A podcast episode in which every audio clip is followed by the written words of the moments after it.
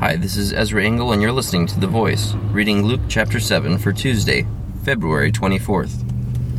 When Jesus had finished saying all of this, in the hearing of the people, he entered Capernaum. There, a centurion's servant, whom his master valued highly, was sick and about to die. The centurion heard of Jesus and sent some elders of the Jews to him, asking him to come and heal his servant. When they came to Jesus, they pleaded earnestly with him. This man deserves to have you do this, because he loves our nation and has built our synagogue. So Jesus went with them.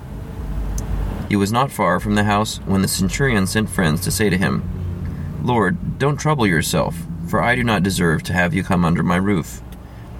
That is why I did not even consider myself worthy to come to you. But say the word, and my servant will be healed.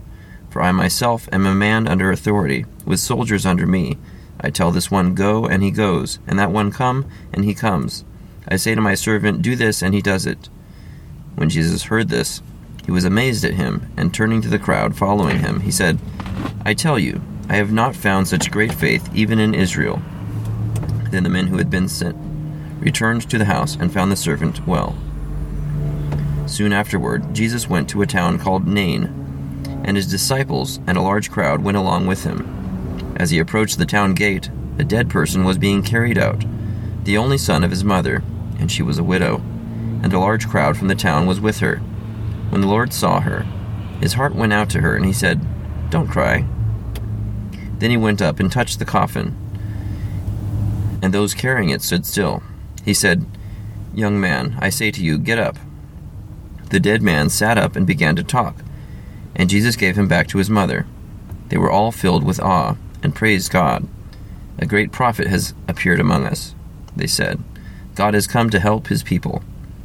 This news about Jesus spread throughout Judea and the surrounding country. John's disciples told him about all these things.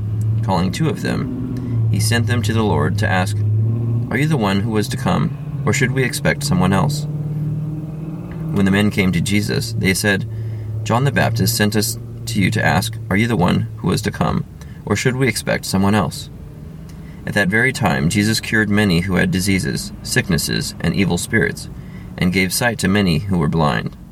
So he replied to the messengers Go back and report to John what you have seen and heard. The blind receive sight, the lame walk, those who have leprosy are cured, the deaf hear, the dead are raised, and the good news is preached to the poor. Blessed is the man who does not fall away on account of me. After John's messengers left, Jesus began to speak to the crowd about John. What did you go out into the desert to see? A reed swayed by the wind? If not, what did you go out to see? A man dressed in fine clothes?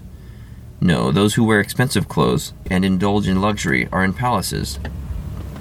But what did you go out to see? A prophet? Yes, I tell you, and more than a prophet. This is the one about whom it is written I will send my messenger ahead of you who will prepare your way before you. I tell you, among those born of women, there is no one greater than John.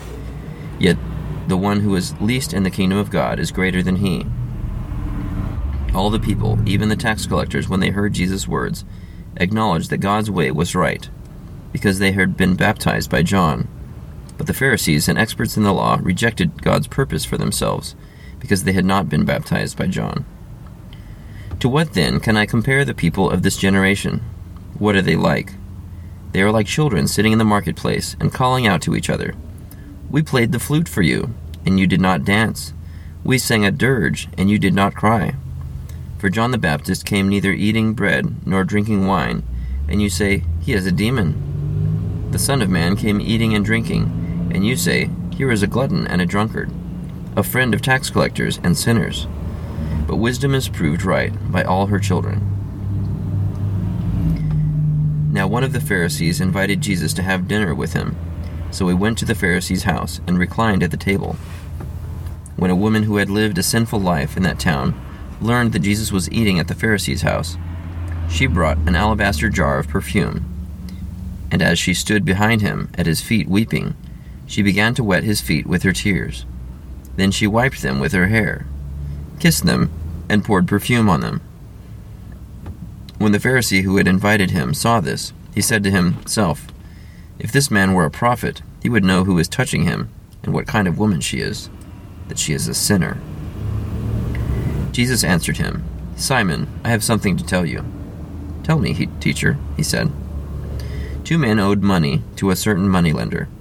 One owed him five hundred denarii, and the other fifty.